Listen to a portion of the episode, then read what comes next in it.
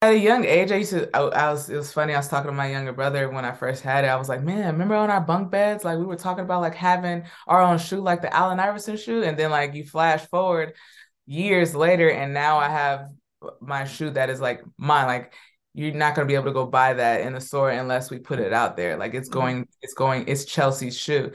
And um, so it was really exciting, like, to find out years down the line that that all that talk on the bunk beds, talking in the backyard about what you're going to do when you get older, it's actually coming true. Hey everyone, Hannah Donnelly here for another episode of On Her Mark WNBA edition. Today we've got a big one 2022 Finals MVP Chelsea Gray. The star won her second title last season with the Las Vegas Aces and put up remarkable numbers throughout the series. Chelsea is one of the most consistent players in the league. Today, she tells us how she accomplishes that and talks about her strengths that help the Aces and also what we can expect to see from the super team this year, combining returning hoopers with the veteran additions. Chelsea also shares who she credits for having the biggest impact on her career on and off the court. And then we lighten things up a little bit and talk about her passion for cooking and grilling and where it comes from. And then we wrap up by talking about league growth. I know a common conversation here on the podcast, but it is so valuable to understand different perspectives across the league. What you learn from today is that you should never sleep on Chelsea Gray now or ever. Enjoy our conversation.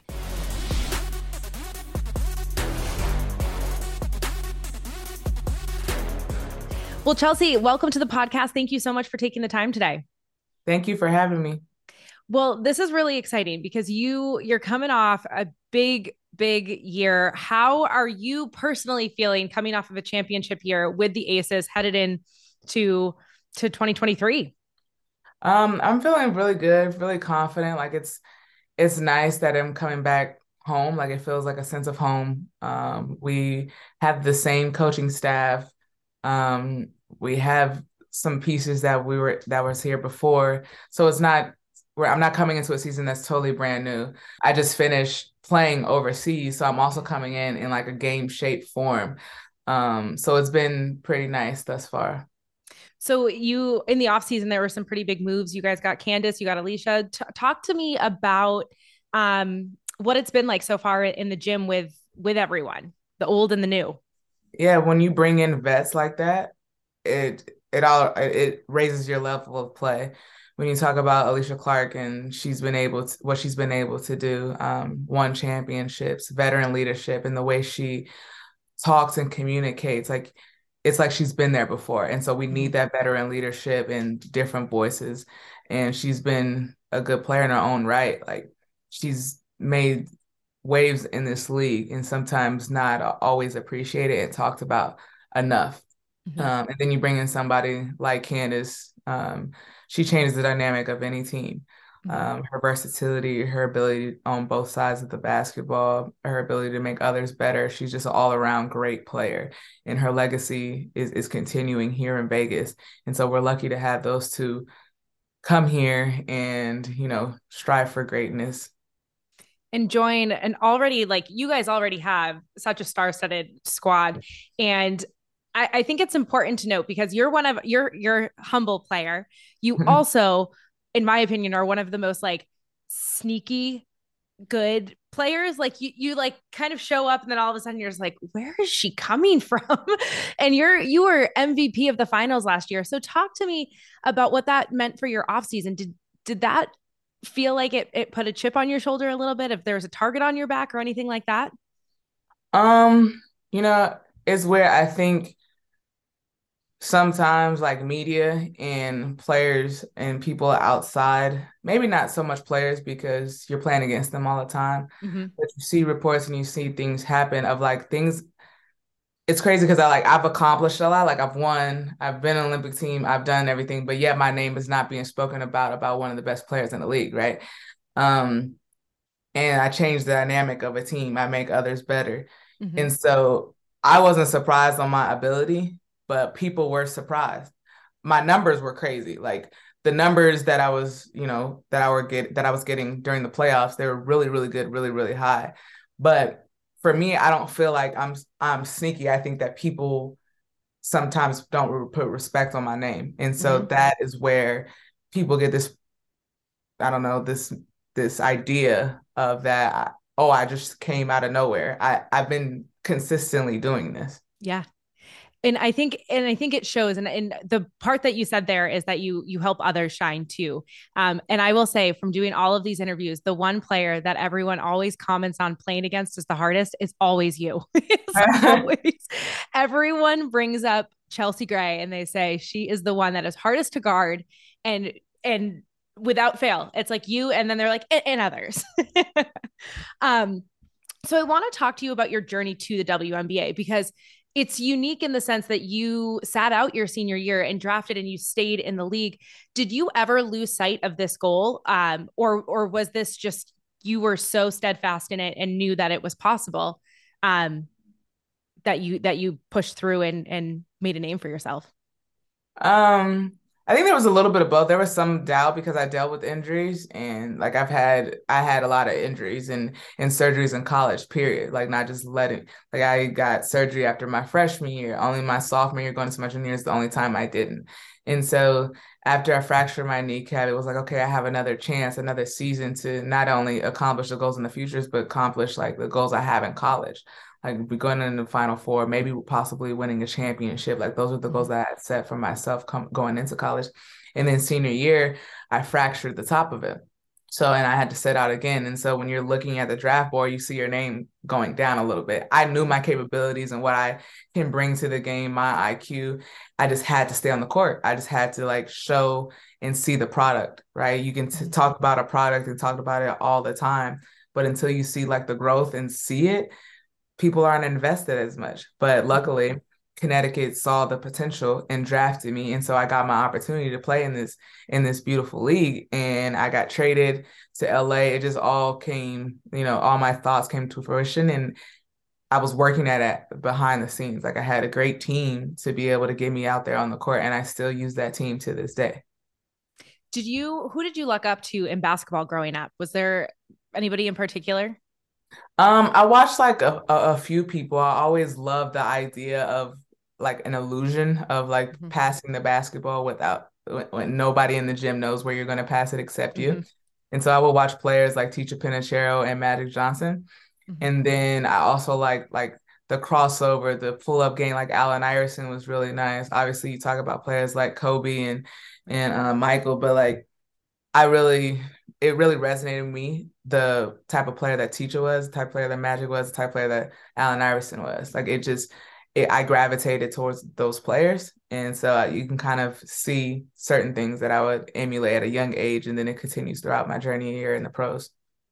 And so, you know, one thing it's the saying goes, right? It's hard to make the WNBA. It's harder to stay in the WNBA. And now you're you're part of the, a super team. And I know that's again media creating conversation around what's happening. But I do think there is there's a tension um, in a good way for for what's happening. But in addition to Vegas being a super team, having the having the players, having the coaching staff, you guys also have a new facility, um, which is a big deal. It's the first time this has happened in the league. Talk about what it's like been like to play for a franchise and a program that is investing in you guys. Yeah, it's funny when I hear super team. I'm just like, there's been great players that all get together, like Minnesota Lynx. Like they've had they had mm-hmm. great players and had four Olympians at the same time on their team. So I'm just like, that were you calling them a super team or you calling them trying to make a dynasty, right? And then you bring players together now, and it's just like they were creating a super team, but like there's other teams that's bringing great players. So I think that mm-hmm. conversation is always interesting. Mm-hmm. Um, and so we get together and now we have the facility. Now we're even more highlighted than we were before. But I think what Mark Davis and Nikki have done um, with this franchise has been great. Um, they're trying to build something special here, trying to set the standard, and then they've been able to do that. So, like, lack of a better word, better words, it's like other teams step your like step your game up. Like that's what other owners and other teams are going to start seeing. Um, and it's been great. Like the facility is beautiful. The facility is nice. They, we have everything that we need and want and even more. Um, and so we're excited, you know, when you you play your best, you, when you feel the best, when you look the best. And so all of that kind of comes together with this facility. I that's one of my favorite things. Look good, feel good, play good. I'm like, if yeah. you if you have all three, you're good to go. yeah, exactly. Um, so when you look at the season ahead, what are you what are you excited for people for fans to see from the Aces? Are we going to see the same? Obviously, we're you know, are we going to see the same more of the same from last year, or are you guys mixing it up a little bit? And and what can we expect? Um, I think you're expecting a very versatile team. Like we were able to do some things last year where we put people in different spots, but even more so now, like mm-hmm. on both ends of the floor. Like you have somebody like Alysha Clark that's able to guard the four. Maybe we'll switch some games, maybe we won't. And then you have players like Candace that, okay, you think that I'm going to be at the helm of it, running the play. No, it's Candace coming down in transition and starting the action. So I think our versatility will be very exciting for fans to see. Um, and and people being in different spots and multiple personalities just coming together and having a great chemistry. So as someone as someone who's won two championships with two different teams, uh do you think what was it about what was like the common denominator of both of those teams that made um a championship possible? Was there something similar? Yeah, I always say playing for each other. I know that like people like cliche like play for each other, make the best pass, but like when we when I look down the bench and I was like, I want to get a shot for that person because like that's gonna make us win a championship. Their locker room was fun, exciting. Like people enjoyed coming to work every day. Um, like we wanted the best for the next person, and sometimes those moments or not having that in the locker room is the difference between winning a championship and not winning. Mm-hmm. Um, but we came together and we peaked at the right time. Like we stayed the course. There were lulls in the season where we lost games where people were like, "Oh, I don't know about them anymore. This is the team that we thought we were going to see in the the whole year." And then we just kept we just left those comments alone and we just kept getting better. And then so when it was playoff time, we were playing our best basketball. So you you mentioned there that you know people are people talk, right? People talk. Uh do you listen or do you, you know, even saying earlier that people aren't putting the respect on your name and how do you how do you um kind of balance the good and the bad that you're hearing and kind of stay driven. Because one of the things that i think you're incredibly good at is staying level is staying yeah. consistent um, which is key. So how do you do that? You know i think some people it's like it's their nature to be that way. For me, it mm-hmm. my nature to be very level headed and very calm. I don't mm-hmm. know what it is, but that's how I've always been. Like my brothers are like that too. We're always like here, like we get excited and there's mm-hmm. different moments where we're yelling or something like you show emotion, but we're always like super calm. And sometimes that can be taken as like nonchalant or it can be like super confident. I don't know which one, whatever people take. Um, but I think that's always important to have that in your team is the level headed, the consistency, the the drive that you know that person is going to go to battle with you. And then so that's what I've been able to bring um, each and every year and my IQ and being better um, in situations. So what does your training look like for that? Are you doing meditation? Are you doing um, mindfulness work or are you just are you just um, naturally good? I'm not, I mean, there's certain like natural abilities that I do have IQ mm-hmm. wise, but I also think like I put a lot of time and effort into watching basketball, listening mm-hmm. to basketball, and watching film and listening to others.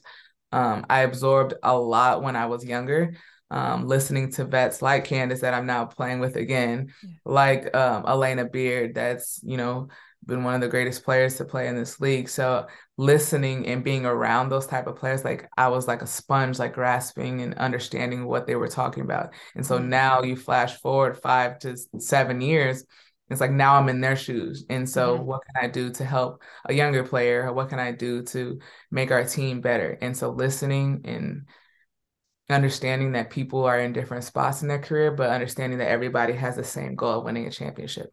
Absolutely. What is your best piece of advice to, to rookies that come in? Be yourself. They drafted you for a reason. Um, be yourself, have confidence in that and absorb. Don't be the don't be the last one in the gym as well. Like you you come in there to earn your spot. It's only a certain amount of spots. Some teams carry 12, some teams carry 11. Mm-hmm. Um and so it, it, it gets it gets slim pickings, you know, to be able to make a roster. But I would say be yourself, be authentically you, and don't be the last one in the gym. When you look back at your career, you mentioned that Candace, um, you know, was was someone that gave great advice.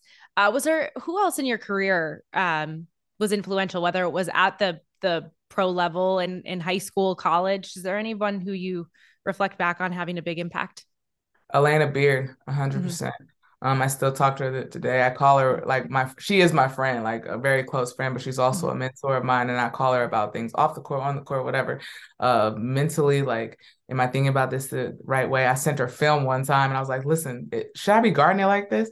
Um, but when I first got to LA, like one of the big things was taking care of my body. And so I would just follow Alana around. And like I was like, where are you gonna go eat? And that's where I like started liking salmon. It's because of Alana. Mm-hmm. so I was like, okay, that's a fish. Instead of eating like the fried catfish, maybe I'll just have the salmon, the, the baked salmon with the arugula salad. And so that's like her dish that she just loves. And so now I really like it. So I'll just follow them around and try to figure out what it means to be a pro and take care of your body at such a high level when it comes to food, when you practice, what kind of lifting. Shoot, I, I, even was like started understanding what it meant to have certain wines, like certain wines, maybe they're too sugary, like have this wine if you want to indulge. So just being around Alana um, mm. really helped my career. So you mentioned food there. Did I did I read that you are a very good cook?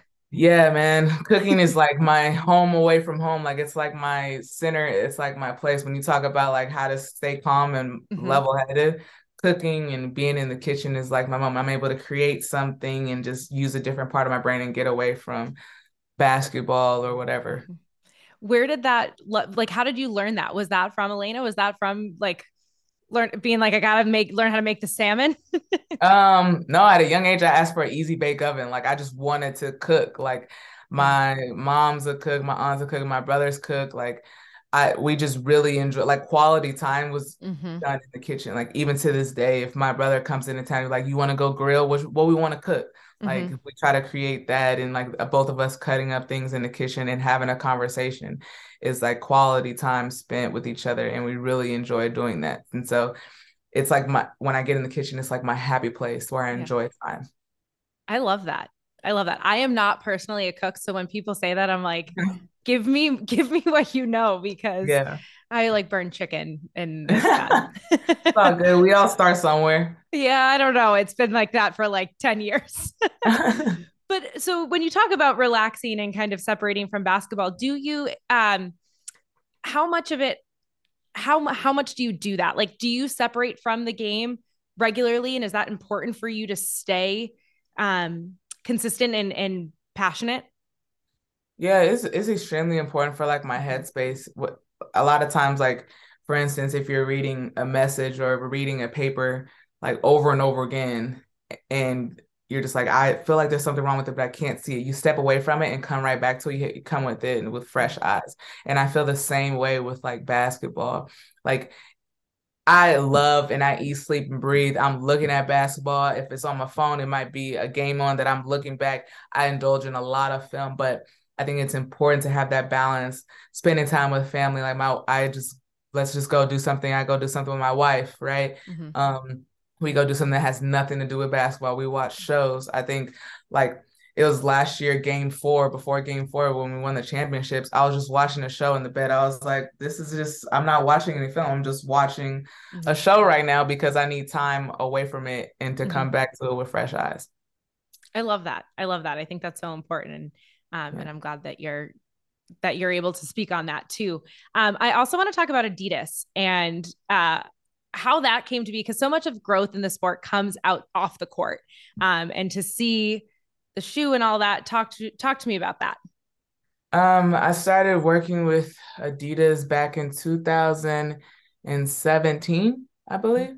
Um, and it's been a great partnership thus far um, working with the brand having conversations there have diff- been different people working with the brand mm-hmm. um, but they have allowed me to be myself. Um, whenever I speak, whenever I like say my opinion, they're listening. Um, mm-hmm. it's been a great partnership. If they wanted to do something with the camp, if they wanted to donate here, like it's just a very open dialogue, which I really appreciate. Mm-hmm. Um, and this last year, um, it was about time that I got my own personal edition, player edition shoe. Um, and we kind of came with that concept of organized chaos, right? That was like my that was in my head. I really like bright colors. My favorite color is orange. My favorite, my wife's favorite color is lavender. So I was kind of blending the 2 mm-hmm. um, but to make it a little bit more, I don't know, intense, we added another color, uh, other color schemes, but it all meshed together really well.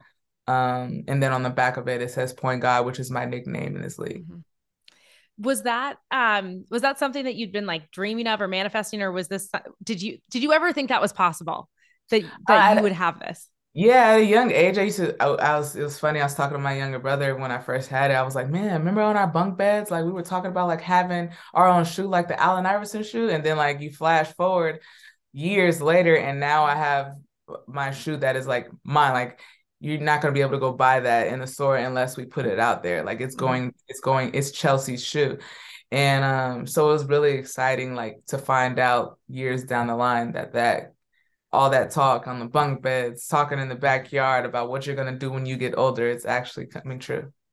So you're living, you're living this. This is something that you, you know, since a kid were were dreaming of. Um, do you do you recognize the how many young kids and girls specifically look up to you and say, "I want to be Chelsea Gray. Like I want to be you." um I think I feel like a sense of responsibility to help mm-hmm. the next person of the younger generation. Um, there's always a person looking up that wants to be in your shoes. And my teammates always say, if you can see her, you can be her. And I think representation matters to, for mm-hmm. young girls or young boys as well.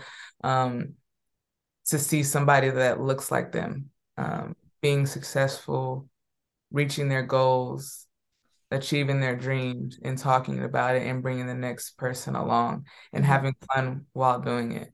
Mm-hmm. Um, a lot of people see that, oh, I want to look up to this person, but well, they don't look like they're having fun doing what they're doing. Maybe you want to try mm-hmm. something else. So I'm having fun with it, enjoying the process, and hopefully others are understanding and seeing that as well how have you kept that love because i think that's some every person that i've spoken to um, in the league talks about how originally it all started with their love of the game and you guys are in an interesting position, right? In that your job is also your passion. Most people are able to, you know, punch a clock and call it a day, but how are you able to keep the love when when it is a job too? Yeah, I, I think it's finding some stuff outside of basketball that you mm-hmm. enjoy. It's it for me that's really key. We're finding time away from it where we're not either not talking about it or we're doing something else, having fun with family and just enjoying time of just being a human and not yeah professional athlete. I really mm-hmm. enjoy the two separate. They bleed mm-hmm. together a lot. Like uh, like whether it be friends, relationships, they bleed together a whole lot. And I don't know mm-hmm. what I would do, or my life would be extremely different if I did not play basketball. However, I understand that there's another part of my life that's not just a basketball player. Mm-hmm. And that's the part that really keeps me exciting to excited to go to keep going back to the game. Mm-hmm and then outside of that my my competitive spirit like i want to be the best like i want to be able to talk and people can't say like the best point guard without saying my name like that is the striving my goals olympics whatever it's to all to be the best and play and be around the greatest players of all time when you think growth what comes to mind um when i think growth i think of there's really some good players, really good players that's getting cut that doesn't have an opportunity. Mm-hmm. So I don't know if there's a way to find or have more roster spots um, to allow for more money in, in cap space. Mm-hmm. Or I don't know, it's a lot of funds that allows players to still remain within the organization without actually being on the team. Mm-hmm. Um, I, when I think of growth, obviously people mention salary and travel. Um, I think can be a lot better. Mm-hmm. Um, and then the game is constantly growing. It's, it's constantly um, finding new things about itself. It's rediscovering itself. When you think about the league and where it started, you talked about somebody like Yolanda Griffith that was in back to the paint five player and now you're you're seeing that A'ja Wilson is the five shooting threes and facing up and taking the ball coast to coast like the game is always evolving and so we can talk like logistically what the league can look like but we need more people to be able to stay on rosters Absolutely. Absolutely. Um, and I've, I've loved chatting with you and I want to respect your time. So final question for you. When, um, when things get hard, when days get hard, uh, do you have a motto or a mantra that you lean on to help get you through? Um, I don't have really like it, it sometimes things come to me, but I don't have like a specific thing mm-hmm. besides like my overarching thing in my life is Black excellence. And so, what that looks like is in a bunch of different buckets, whether it's business, relationship, family, athletically, professionally. Um, I want to be great in everything that I do. And my habits and the way I speak, the way I communicate with others, and it all reflects that in what my goals are. I love that. I love that. Well, thank you for ta- thank you for taking the time, uh, and best of luck this season. I'm I'm really looking forward to you guys crushing it. thank you so much. Back to back, you got to go for it. I'm trying. I'm trying. thank you, Chelsea. Good luck. Chelsea and the Aces kick off their season in Seattle against the Storm on Saturday, May 20th. All right, guys, thanks for tuning in today. Remember, you can listen to more player interviews right here on the podcast platform or head over to the NBC Sports Boston YouTube page where you can watch them. All right, guys, that does it for me. I'll catch you next time.